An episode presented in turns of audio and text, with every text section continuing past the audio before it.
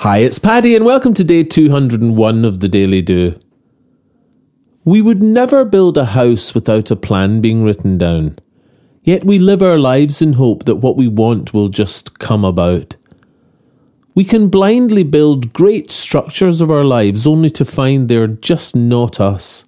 Huge effort and dedication put into chasing the wrong stuff. There are no rewards for effort and resilience undirected and for themselves.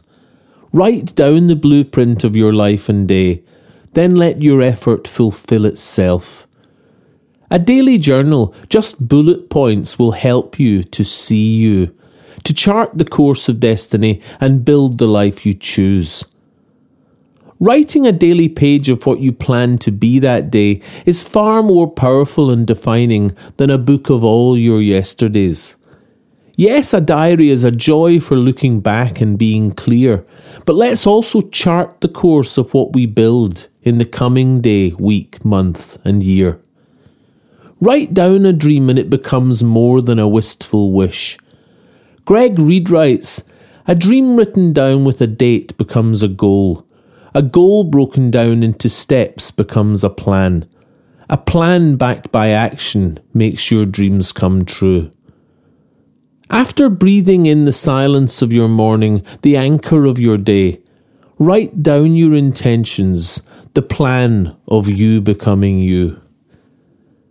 If one advances confidently in the direction of his dreams and endeavours to live the life which he has imagined, he will meet with success unexpected in common hours.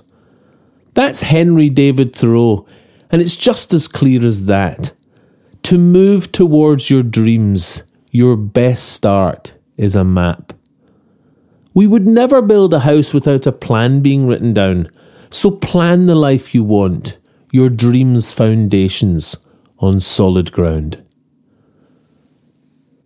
You can subscribe to the Daily Do on Apple Podcasts, iTunes, Spotify, and Podbean.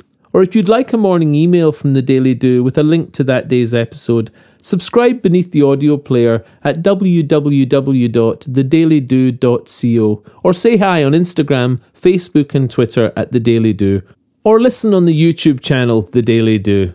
Email me anytime, paddy at thedailydo.co. I'd love to hear from you. Bye for now and see you tomorrow on the Daily Do.